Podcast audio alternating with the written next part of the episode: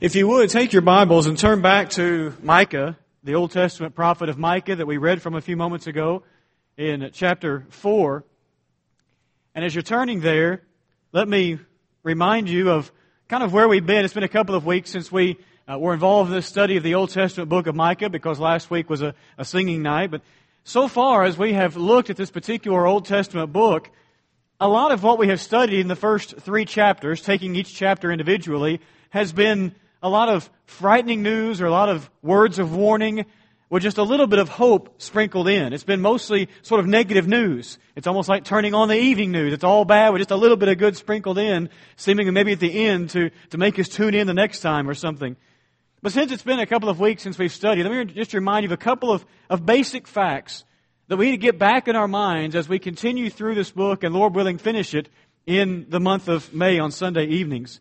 Keep in mind that Micah, the person, seems to be just a fairly common person. Yes, he was a prophet, but he just seemed to be kind of an everyday person who was called by God to be a prophet.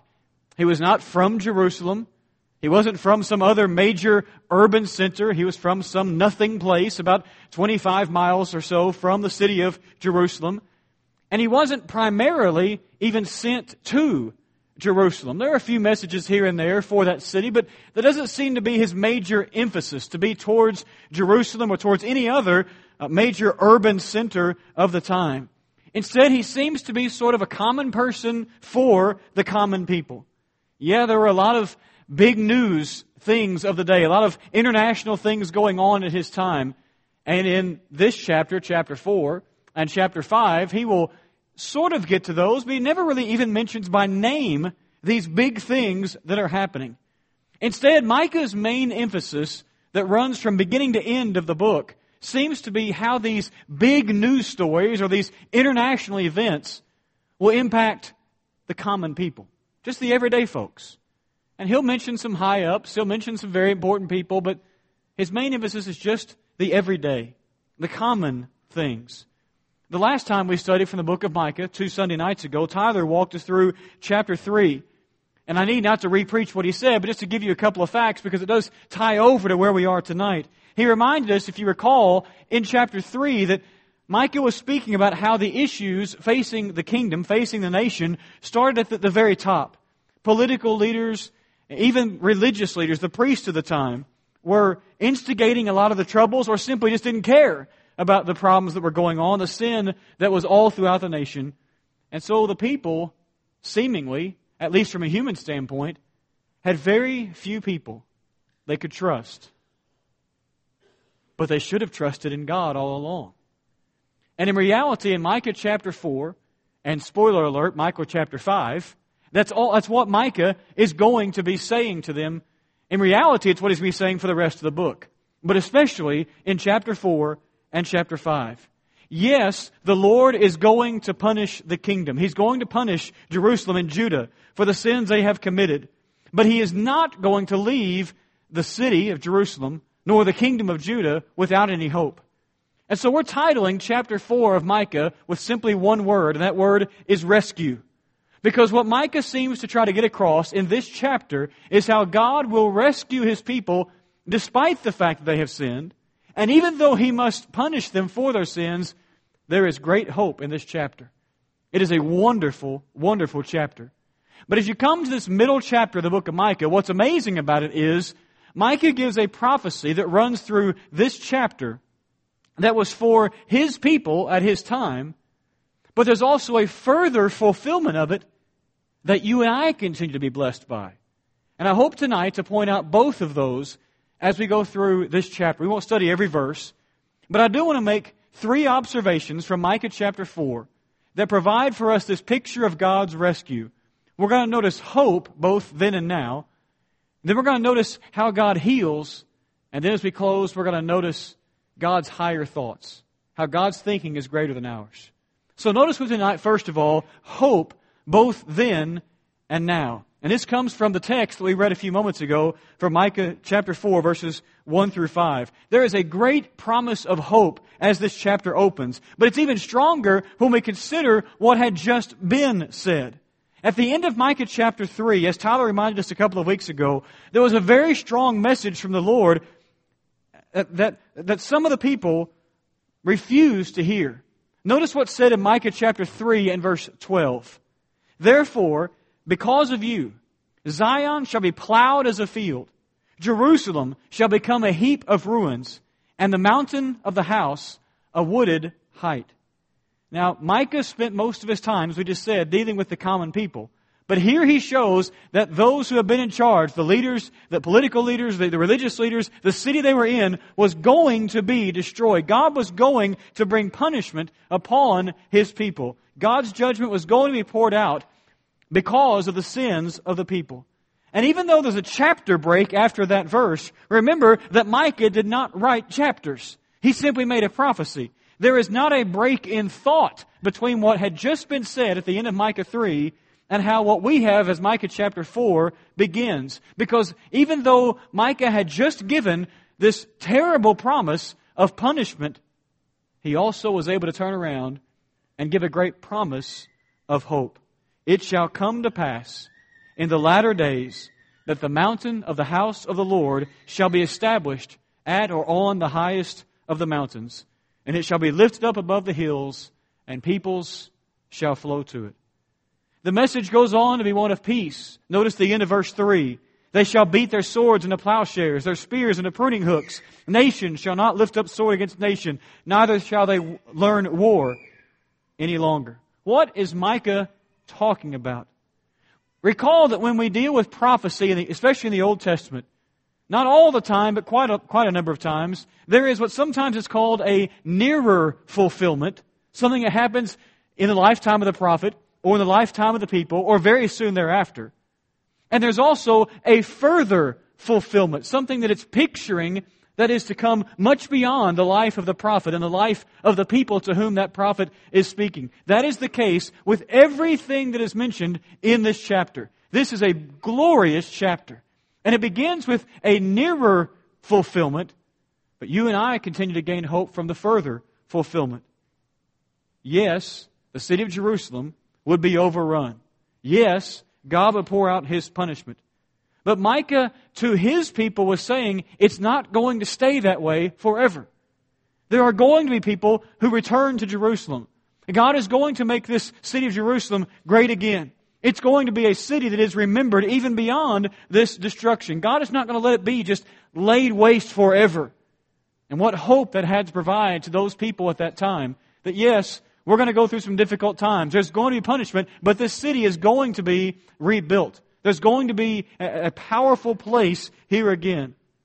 But the prophecy also had a further fulfillment that provides you and I with hope even today. The key phrase is found all the way back up in verse 1, where Micah speaks of the latter days. Do you remember in Acts chapter 2? When Peter stands up on that great day of Pentecost and he makes it clear in his sermon that, as he words it there, the last, Micah might say, the latter days are now beginning. He was saying that something different is now here. What was Micah prophesying about? Oh, he was prophesying about the city of Jerusalem for his people at his time, yes. But there is a further fulfillment for us because Micah was also saying something greater than what, what God is going to rebuild here physically is coming from the city of Jerusalem. Folks, Micah is talking about the church. He's talking about the kingdom. Notice again verse 2 of Micah chapter 4. Many nations shall come and say, Come, let us go up to the mountain of the Lord, to the house of the God of Jacob, that he may teach us his ways and that we may walk in his paths. For out of Zion shall go forth the law and the word of the Lord from Jerusalem. Simple question. Where did the church begin, at least in its physical form here on the earth? In the city of Jerusalem, on Mount Zion. From where did the church radiate outward? From Jerusalem. You read in the book of Acts, remember as Jesus was preparing to ascend back into heaven in Acts chapter 1, he gave that outline that would really outline the book of Acts that they would go from Jerusalem to, to Judea, if I can say it, to Judea, to Samaria, and to the ends or the uttermost ends of the earth. It all radiated out from Jerusalem. And many nations came together in Acts chapter 2, did they not? Luke, who records the book of Acts for us, even records all those different people who were there. They were all Jews, but they were from all over the known world who came together to hear the, the word of the Lord. But it wasn't the word of the Lord they were expecting to hear on that day, but it was the message they needed to hear on that day. And it radiated out from that place, and thankfully still continues to radiate throughout the world. Micah was given a message of hope for his people at his time that Jerusalem would not stay a destroyed or a desolate place forever. But he also was extending that prophecy hundreds of years into the future. He looked well beyond his day, and though he could never have fully understood it, he was talking about something that was greater than the physical city of Jerusalem or even the temple that sat there. He was talking about where our hope lies in the church of our Lord. Now, knowing that, before we move on, let verse 5 sink in for a moment.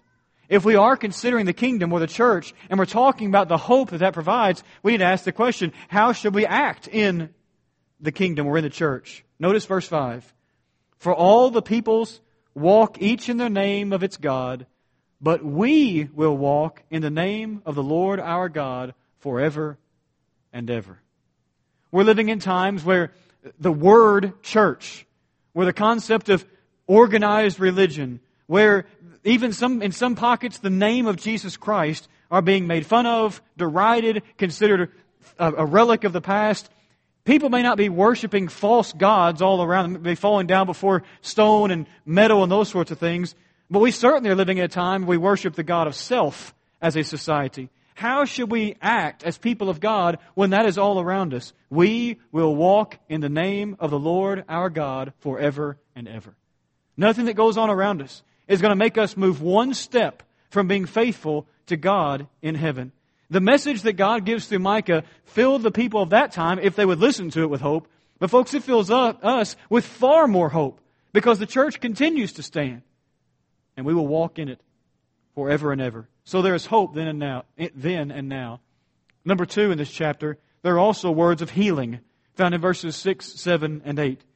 You know, God has always considered the plight of people in society who are considered lesser or lowly. He's always considered that as important. He's always made it clear that, as the children's song says, we are weak, but He is strong. But we have hope because the Lord strengthens us. He heals us in ways that we never could do on our own. And so in verses 6, 7, and 8, Micah speaks of the fact that God cares for those who may seem lesser or outcast in society. And again, Micah was speaking twofold as Jerusalem and as the people would be brought back together, God would show very special care and a very special place to those who were hurting. And in fact, the Lord would make something very special of them. Notice what the prophet said in verses 6 and 7 of chapter 4. In that day, declares the Lord, I will assemble the lame and gather those who have been driven away and those whom I have afflicted. And the lame I will make the remnant. Keep that phrase in mind. And those who were cast off, a strong nation and the Lord will reign over them in Mount Zion from this time forth and forevermore. I told you to keep in phrase that little phrase, that little statement, the remnant. I will make of them a remnant. That idea, that picture of remnant is found over and over and over in Scripture. Sometimes it's worded that way. Sometimes we just see it pictured. In fact, we've already seen the book of Micah, and again, spoiler alert, we're going to see it big time in chapter 5 next week. But some have even taken this idea that to, to, expand the idea and call it remnant theology. And you go, well, okay, I didn't come here tonight to learn big fancy terminology. But remnant theology simply says this. God has always had a remnant, a smaller group out of the masses of humanity whom He has used because they were faithful to carry forward His plan in the world. Using that terminology of remnant theology, I want you to hear one paragraph a scholar was writing about these verses. He said this, God has transforming power. He uses it for his people. His remnant theology works. He punishes a people only to gather from them a faithful remnant to receive his blessings. Returning home, they will not have to involve themselves to find a leader strong enough to protect them from the nations. God will be king as he always should have been, and this time nothing will interfere. Now keep in mind that Micah is concerned with the common man. How reassuring would this have been to those who were not seen as important in the, in the kingdom? To those whom, chapter 3, the priests and the leaders had been pushing down and relegating to the very edges of society. How, how reassuring that now God sees them, and He's seen them all along, but now God is promising them, I'm going to make something very special out of you.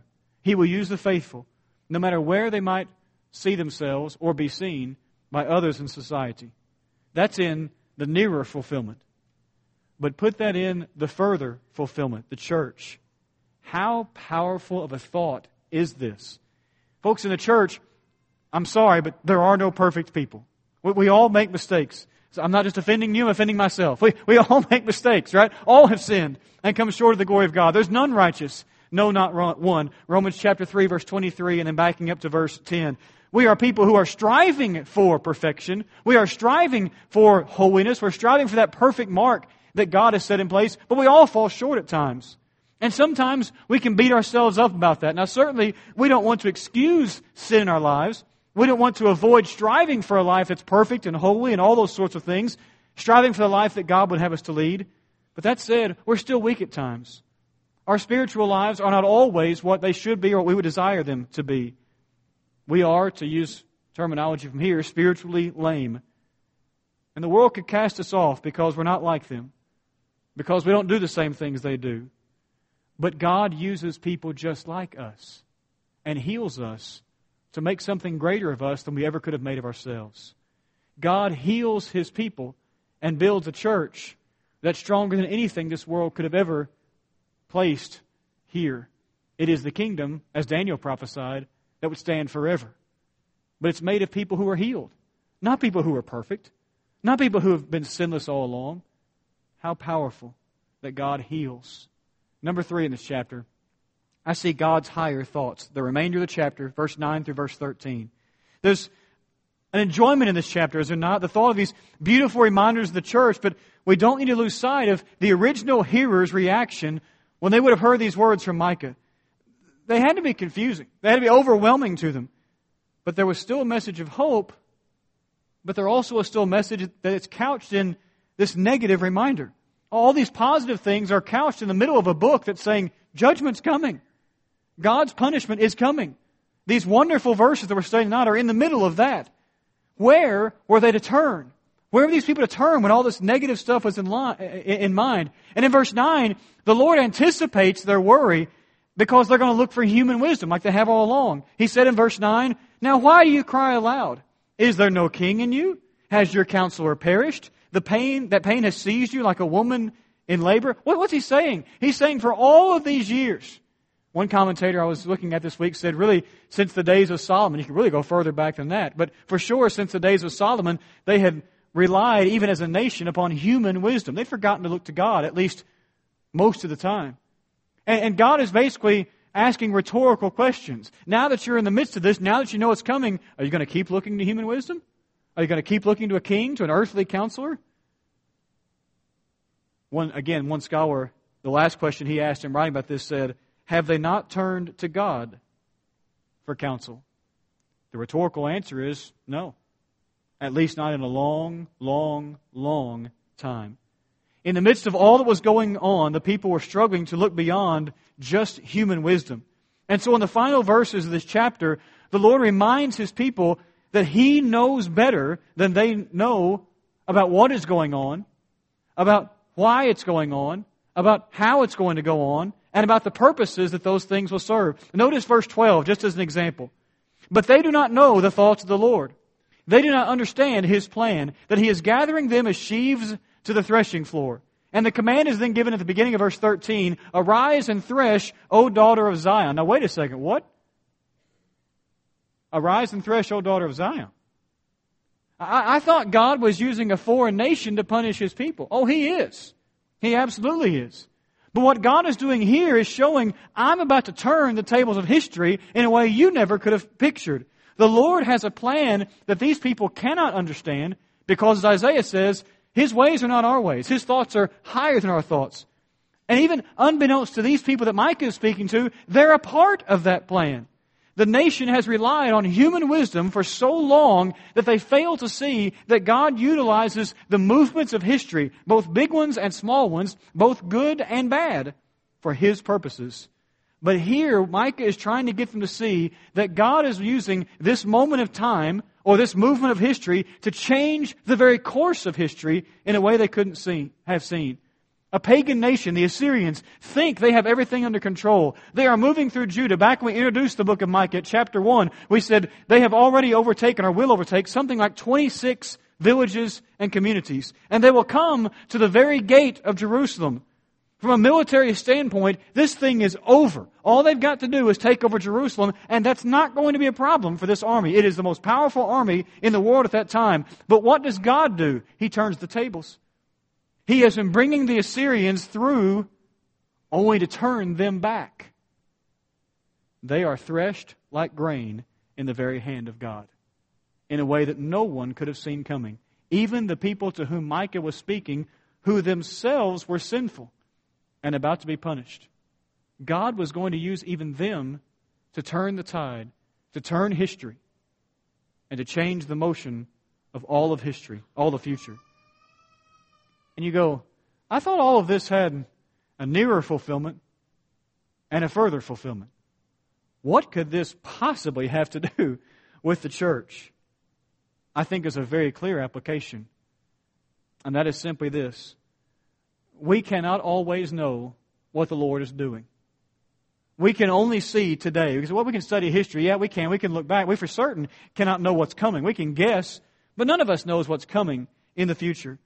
And we, we cannot fully understand the movements of history, especially that are going on right in our time. We can try and we can speculate and we can guess and we can say, this looks a lot like what happened way back when, but we can't really know what's happening internationally or even nationally with, with movements of history.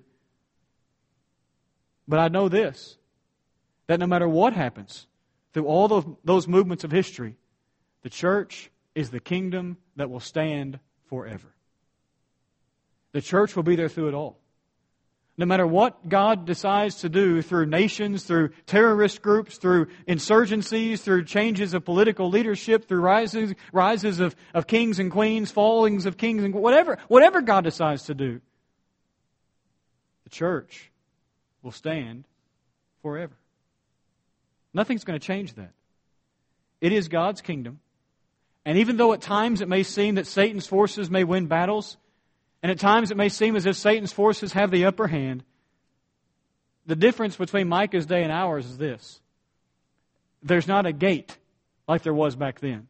The Assyrian army came to the gate of Jerusalem and then got turned away. In our day and time, there's not a gate, there's a judgment bar coming. And on that day, the forces of God, the people who are with God, are going to be shown to have been right all along. For certain, God is going to be shown to have been right all along and to have had the upper hand all throughout history, whether it ever looked like it or not. The Lord will reign victorious forever.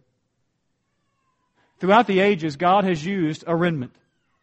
It was just eight people, Noah's family, out of the millions, some suggest even a billion or more on the earth, whom God used to save mankind from the flood. It seems to be even possibly fewer than that in the family of Lot, whom God saved from the destruction of Sodom and Gomorrah. Though the number was larger, it's still a small number compared with how many were in the world when there were 7,000 who refused to bow the knee to the false god Baal during the days of King Ahab and Queen Jezebel. And it goes on and on and on with these seemingly minuscule numbers compared with nations and even the world around them. But throughout it all, God has continued His plan. It has continued to unfold. Nothing has changed His purpose. Not a thing. And though at times those who have been faithful may have seemed to have been a very, very small part of what was going on, God has never wavered, and His people have always pressed on through it. And so it is with the church. Compared with the countless billions, seemingly, those who are truly faithful to the New Testament may seem very small, and by the world's standards may seem very insignificant. But Micah chapter 4 and many other places in Scripture remind us that God's plan has already been proven true. It proved true among the nation of Israel, the kingdom of Judah. It proved true on the day of Pentecost in Acts chapter 2. The church was established. That kingdom will never see an ending. It will last forever. It will reign throughout all time. And so the simple thing to end this lesson with is this. you and I have a choice that may at first seem quite simple. But it, has the, it is the most profound choice you could ever make, and that's this. Will we fall pressure, fall to the pressure of being in the minority when the majority wishes to push Christianity to the sidelines? Or will we stand with the always and ever victorious King of Kings? The one who's already won the war. And to change illustrations, we're just waiting for the clock to run out. If we're with Him, we are always on the winning side. Tonight, make sure that you are in that faithful remnant.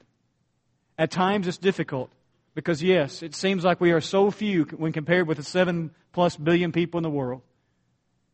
And at times it seems difficult because we, we turn on the news, we open up the internet, we see things, we see how Christianity and Christian moral values and, and the Bible and the name of Christ are just being pushed to the sidelines, run over by a society that doesn't care about those things anymore. And those things are frightening in many ways. And they're real. But folks, God wins. End of story and the people who are with him are victorious. I've said before, and I've heard others say before, if you don't believe it, read the back of the book. Because Revelation makes it clear. We have already won. If we simply are part of that remnant that remains faithful no matter what? Are you one of His? Are you truly faithful? Are you part of that remnant? Do you know the hope that God provides through His church? Do you need the healing that only the blood of Christ can supply? Do you have it? Do you have the hope? Are you trusting in God's higher thoughts? Thoughts that are higher than yours, greater than yours, and that you may not understand fully every day but you know they'll be victorious in the end. Tonight, if you need to become a Christian, or if you need to return in faithfulness, we invite you to come as we stand and sing to encourage you.